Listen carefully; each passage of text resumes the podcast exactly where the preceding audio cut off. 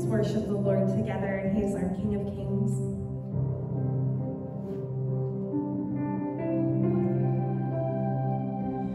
In the darkness we were waiting.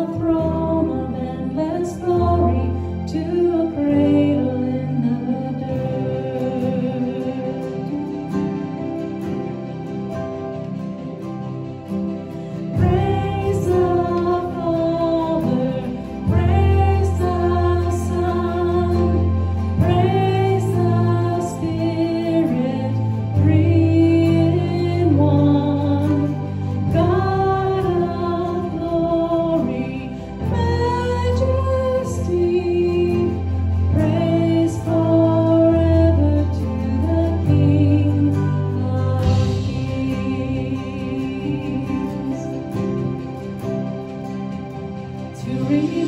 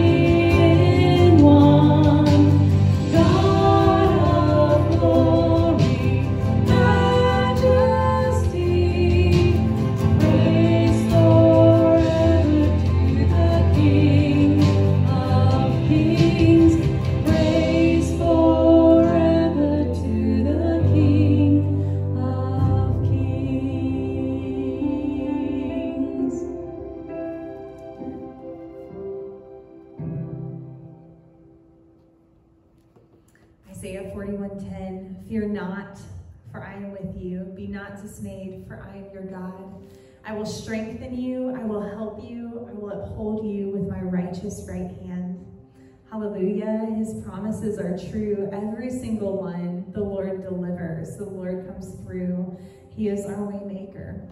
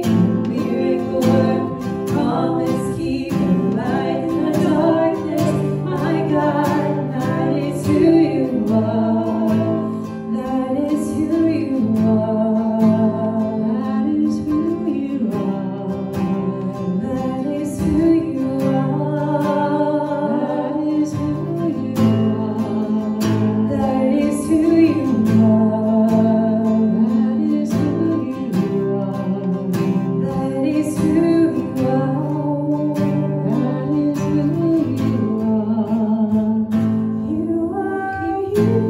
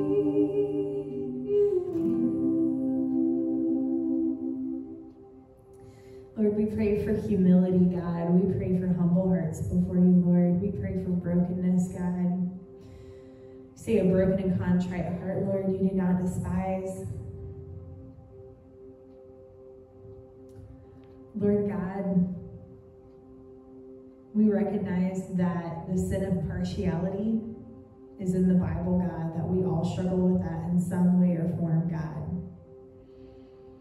We recognize, Lord, that we want to put our trust in other things than you, God, with this virus, God. Lord, I pray that as you're stirring things in our hearts, Lord, that we will not be complacent, God, that we will not push you away, but that we will listen to your voice, Lord.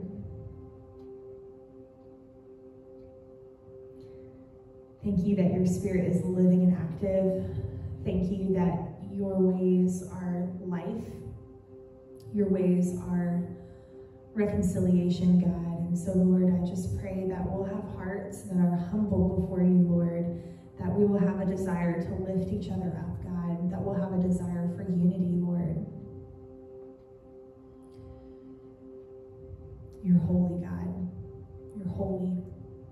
always keep your promises. And one day you are coming back again, Lord, and we long for that day. We celebrate the fact that we know our inheritance is imperishable in you, and we trust that you rose from the grave.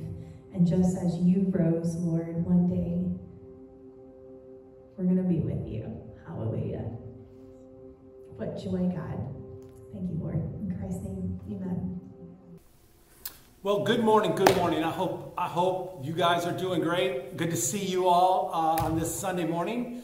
Uh, we're excited. This is uh, Burlington Christian Church. Welcome, family, friends, uh, church members, uh, anybody tuning in right now. We're glad that you're with us and pray that you're doing well. We are moving through this time in our history, in our lives, and we're calling it the Great Comeback because that is what it is. And I hope you're having a great comeback as we uh, move through the things that are happening uh, with the COVID and with the response and with things that are going on in the world right now and in our country. There's a lot of bizarreness and a lot of craziness. And I just hope that, um, that all of us are just doing our best to hold it together, keep our sanity in the midst of all the bizarreness. And uh, we're just hanging in there, you know, and just um, making the most of the world and life as it unfolds. It just is, it unfolds. There's no guarantee as to what's going to happen tomorrow. We just, as it unfolds, we're just going to live in it, make the most of it. But most of all, we're going to keep our eyes on God. You know, that's what we've got to do. We have got to keep our eyes on the Lord because He is the only one that's going to keep us from losing it. You know, stay close to the Lord and uh, you'll have a better chance of, of making it through. Okay, so we're going to dig right into the Word. We're going to try to keep this, you know, somewhat brief because we just want to just just dig into the Word and, and move on and, and apply it to our lives and go. You know, and um, so I'm excited. We are um, marching through the book of Philippians. We are moving to the end. We're in chapter 4. And what is happening is Paul, the Apostle Paul, is building like these major blocks of truth into the life of the Philippians who live in another place. Remember, Paul is in Rome, and um, he's writing to them and he's trying to encourage them to hang on to important things of the faith and truth and, and things that matter most. You know, things that are most important to our hearts and to our soul and to our spirit and to us. And uh, so that's what we're discovering some things. And he's got these major building blocks that he's building one after another. And we have arrived in chapter 4. And uh, we're going to look at these two verses, just two verses today. And I want to point out just two simple truths that we can hang on to in the midst of the storm of this world and of our lives and the craziness that's going on. So look what Paul says. He's going to point out these two big truths. Check it out. Verse 8 chapter 4. Paul says, finally. Okay, he's coming to the end of his letter. He's going to begin to wrap it up. We've got two truths today, and we got one more next week, and then we're done with Philippians. We're going to move on. I didn't hit on all the great truths in Philippians, but, but we will have reached 27 truths through the book of Philippians next Sunday. 27. That's, that's a bunch of good nuggets of truth to, to, to build your life on and to bank on and to like hang on to. So here we go. Paul says, finally, brothers and sisters, that's you, that's me, that's all of us, right? Man and woman, brothers and sisters. Whatever is true, whatever is noble, whatever is right, whatever is pure, whatever is lovely, whatever is admirable, if anything is excellent or praiseworthy, think about such things. Whatever you have learned or received or heard from me or seen in me, put into practice, and the God of peace will be with you. I just want to say something about that last little statement there at the very end.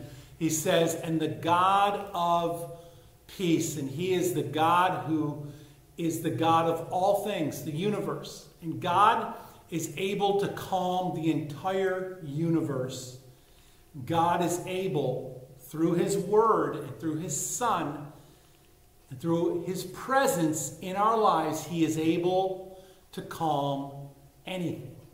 And he is able to calm you and bring peace. Peace of God.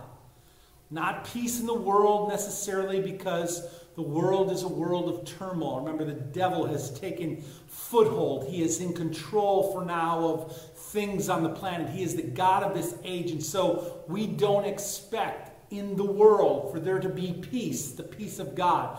But we, as Christian people who are calling on the name of Jesus, who love the Lord, we can claim and hold on to it and expect to receive from God His peace through any storm. And that's what we're banking on, you and me. So, in these two verses, Paul is going to unload all kinds of like details about, about focus, about a focus that he wants us to have. And what Paul is interested in is two things, really. One, our focus, our focus, and number two, our footwork.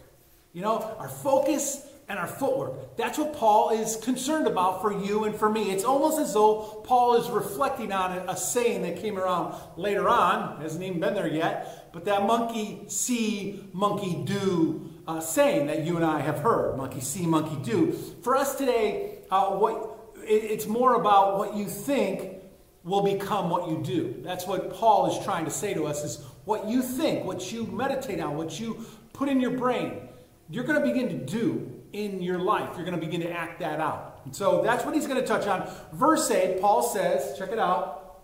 Verse 8, he says, Finally, brothers and sisters, whatever is true, whatever is noble, whatever is right, pure, lovely, admirable, if anything, if anything is excellent or praiseworthy, you think about these things. Okay?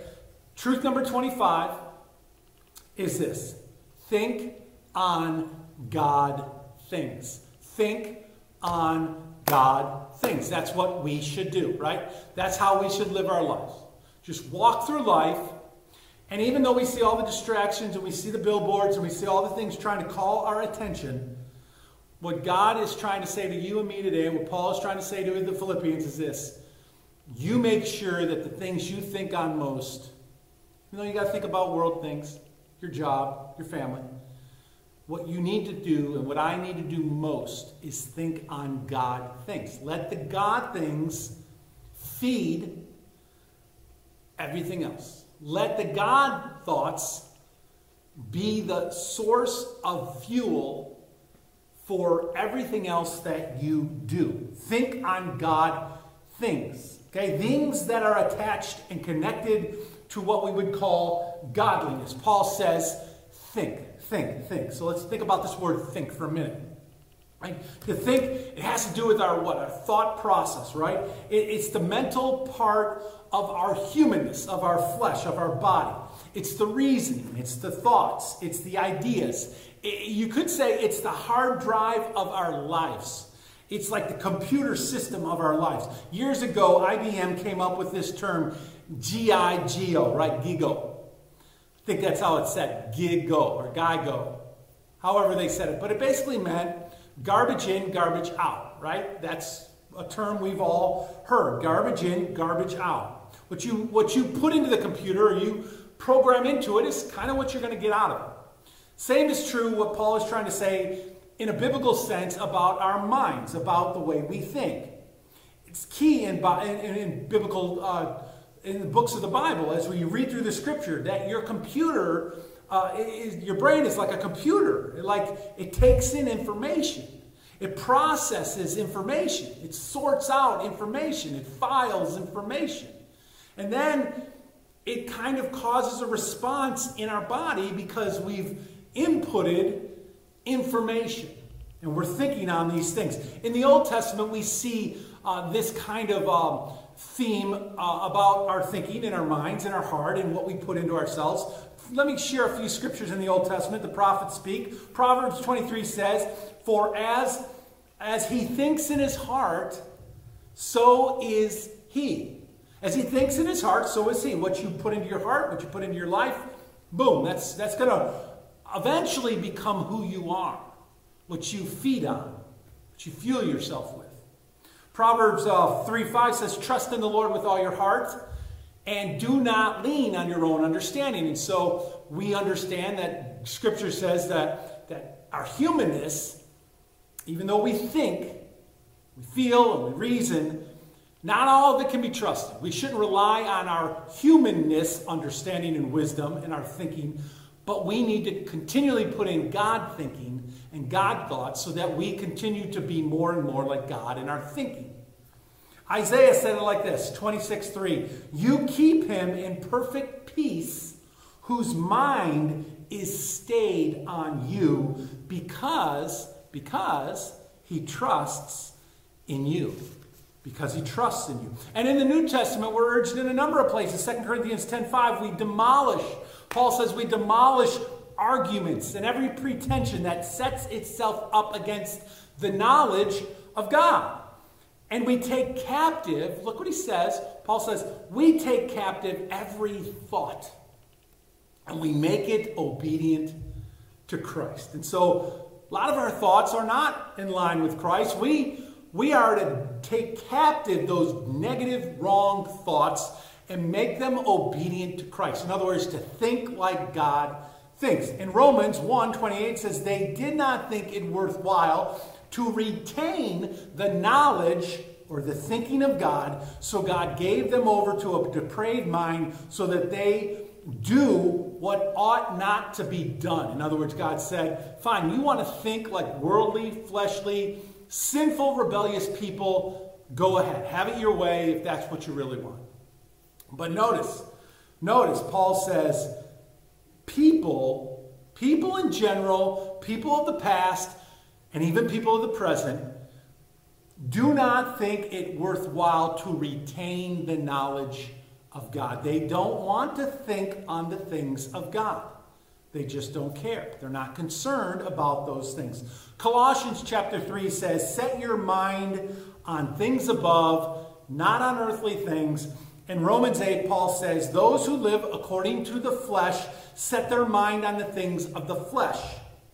But those who live according to the Spirit set their minds where? on things of the Spirit. In other words, things that come from the throne of God. The mind is a powerful, powerful part of our body.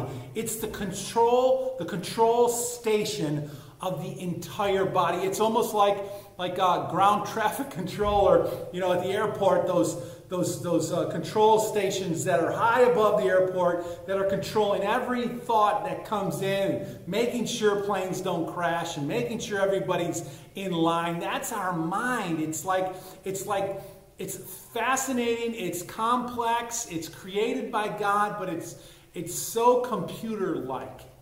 And what you feed into it is going to kind of come out of who you are. It's powerful in that way.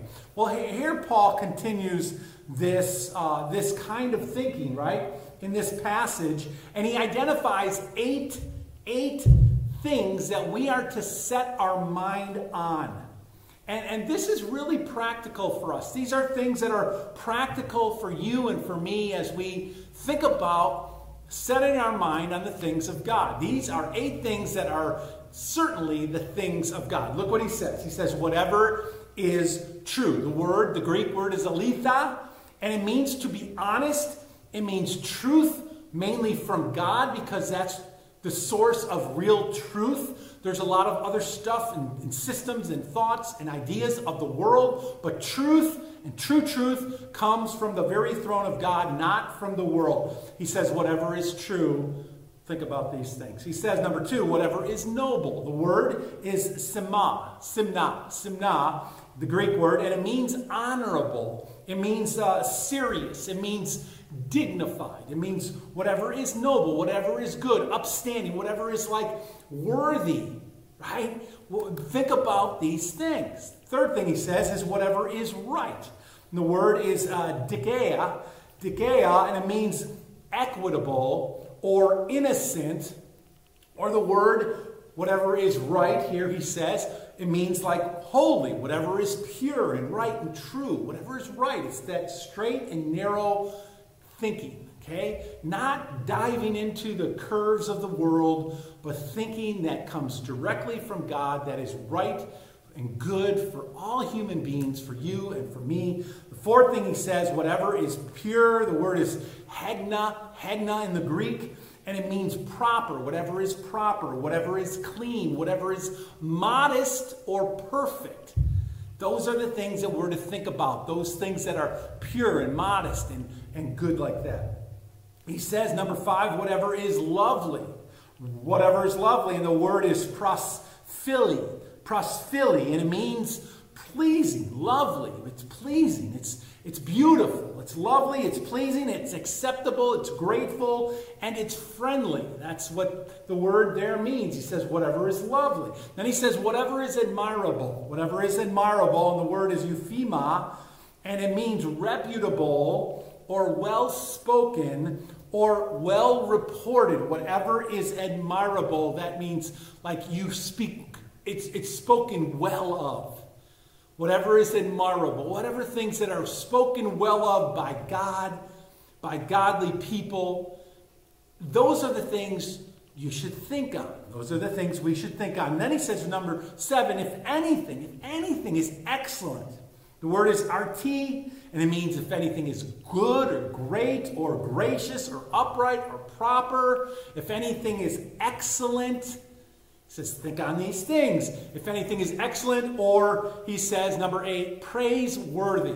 If anything is praiseworthy, the, the word is epianos, epianis, and it means commendable or approval. It means if anything is worthy of approval, praise to be lifted up, to be looked upon, to be imitated, if anything is that way, excellent or praiseworthy. And then he says, think about such things. Let your mind wander and move on these things. And the word think, he says the word think about these things. That word think is the word loganist, and it means to reckon to reckon or to count or to reason or to think upon, right? Think about such things. That's what Paul is trying to say. We should focus on. Those are the things that we should meditate upon. Those are the things, these things of God, are, that we're, we're to, we're to um, let our minds be saturated with. Things that are true, things that are noble, things that are right, things that are pure, things that are lovely, things that are admirable, things that are excellent, things that are praiseworthy. Like if we just did that and we began to cut out, like if we went on a mental diet of just these kinds of things in our life, because there's lots of stuff in the world, and you could choose to put all kinds of stuff in your brain if you want. Like you, have the will, the free will to do that. But it's not going to be beneficial because the more, the more godly and the more impure things you keep putting in your head, it's just going to result in a cloudy way of thinking. You're going to have static when it comes to knowing what God wants. The more you just put in the things of God, the things that are these true and noble and right and, and pure and lovely and admirable and excellent and praise, you put those things in and you take on a diet that keeps everything else out as much as you possibly can, and you're going to begin to think, and then you're going to be responding and acting more and more like Jesus. And how awesome is that? Like, that should be our goal, right? It's to, to be more like Jesus. As they say, wrap your head around it. Like, wrap your head around these things. That's what Paul is saying. And what Paul would add is that wrap your head around these things of God. Okay? Think on these things. Then he goes on to say, number 26, he goes on to say in verse 9, he says, Whatever you have learned, or received, or heard from me, or seen in me, put into practice, and the God of peace will be with you. That's a promise at the end, by the way. Paul says, number 26, follow my example. Now, that's not an easy thing to say. I don't think I would even say that personally because I know I'm, I don't get things right. I'm not perfect. I don't live and think, especially in the thought process. My thoughts aren't always, you know, great. I, I, I, wouldn't, I wouldn't boast or brag about what's going on in my head sometimes. You know what I'm saying? Like sometimes we think things that we shouldn't think at all. Sometimes we say things we shouldn't say at all. Sometimes we behave in ways we shouldn't behave at all. And so for Paul to say, follow my example, that's a big deal. Paul has arrived at a place in his life where he can say, follow my example. Like that, that takes a lot of self-evaluating. takes a lot of like self, uh, like, like uh, an inward look at your heart, your motives, to be able to say that I, I believe that I am, I am pure in my thinking, in my responding, in the way I treat people, the way I act. I mean, that's a covers a lot of territory. It's a scary thing to say. But Paul says, whatever you have, and then he gives um, he gives he gives four demonstrations of Christ in his life, like four different ways that that we should like put these things into our life. He, look what he says. He says, whatever, whatever you have like learned from me, whatever you have received from me, whatever you have heard from me, and he says, whatever you have seen in me. Now look at that. That's pretty crazy, right? Whatever you've learned, things I've said, Whatever you have received, maybe things I've given you or things we have done together, an example. Whatever you have heard, maybe in the witness or the testimony of things that I have done that you have heard about. And whatever you have seen, whatever you have watched or witnessed me do. Paul says, whatever you've gotten from me in these different categories of, of my testimony and my witness, it's, it's as though Paul is able to say, my life, my life, Paul can intersperse retrospectively say, My life is sold out to Christ in every way, and you can follow my example because I am doing my very best to imitate Christ. North, south, east, west, however you slice me, Paul is saying, I bleed Christ. I think Christ. I live Christ. That's what Paul's saying in every aspect of who he is. I live it. There is no as I, do as I say, but not as I do in Paul, right? You've heard us people say that. Do as I say, not as I do. Parents say that to their kids. You, you do as I say, not as I do, right? It's a great way of saying, I'm a hypocrite. I'm not even going to do what I say, but I expect you to do what I say. See, that's not Paul. Paul is saying, look, what I say, I do, and what I do, I say, and that's it. There's no gray. There's no ifs, ands, or buts about it. I am going to do what I say I do, and what I teach I'm going to live. I'm going to preach it and teach it and live it. That's what Paul is saying to us today. There is no do as I say, not as I do. He is, Paul is, check this out. Paul is completely surrendered. Paul is intentionally focused. Paul is hardcore and to the very center and to the best of his ability, striving to be like Jesus. That's what Paul is trying to do. And then he says, what you gain from me, what you have seen, what you saw, or what you watched or witnessed, he says, here's what you do with that. Put it into practice. Like, put it into practice. And that's an interesting thought, right? He's not talking about some, some practice, some fake way of going through the motions like we think about practice. This is not some play or a musical or, or some reality show that you just act a certain way because the cameras are rolling. This is not about acting a certain part or taking on a certain role. Practice is not like we think of practice.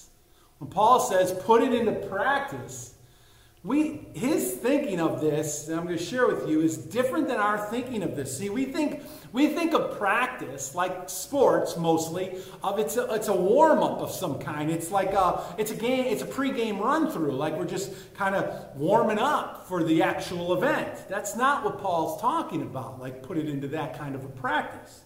Like in the med- medical field, we use the word practice. My dad was a dentist.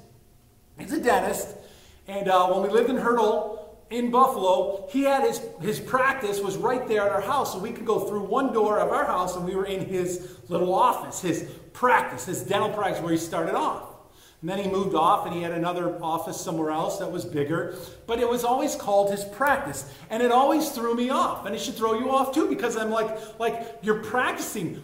Like, when are you ever going to become like a pro? Like, that's the mentality we have of, of the idea of practice. And, and, it messes you up because you think practice and you think uh, pregame or, or warm up. But, but the practice of medicine or, or, or, medical practice is where, like all activity authorized by a physician or a surgeon, is performed and it's all certified. It's all legit. It's real. It's, it's like actual. It's like actual medicine, doing actual medicine. They call it practicing. It is professional. It's as, as good as it gets when you are practicing medicine. The word implies, the word practice, it, impl- it implies like learning or growing or like being a student of a specific area or job or work or career or ministry. You're practicing. It's like you're in practice. Paul says, put this into practice. But when Paul says, put these things into practice, here's what Paul is saying. He's saying this Greek word, prasete, and it means to perform, it means to do, it means to accomplish.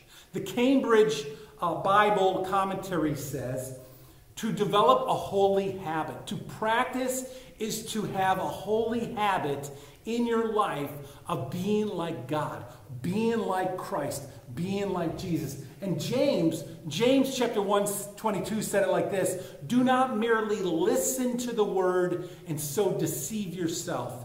Do what it says. See, it's not a matter of knowing it, hearing it, being able to recite it, Paul, uh, James says, and Paul says, do what it says. Put it into practice. Put it into the doing of your life. Paul is talking about our lives imitating his life, which is imitating Christ's life. It's the same thing that he would say, like in 1 Corinthians chapter 11, verse 1, when he said, Follow my example as I follow the example of Jesus Christ. And when he said in 1 Corinthians 4, Therefore I urge you to imitate me. Why? Because Paul knows deep within his heart he is doing his best to imitate Jesus. And in Philippians 3, earlier in the same letter, the chapter prior, he says, Join together in following my example, brothers and sisters, and just as you have us as a model, keep your eyes on those who live as we do. Isn't that awesome? awesome? Like, that brings you and me right into the conversation, like right now.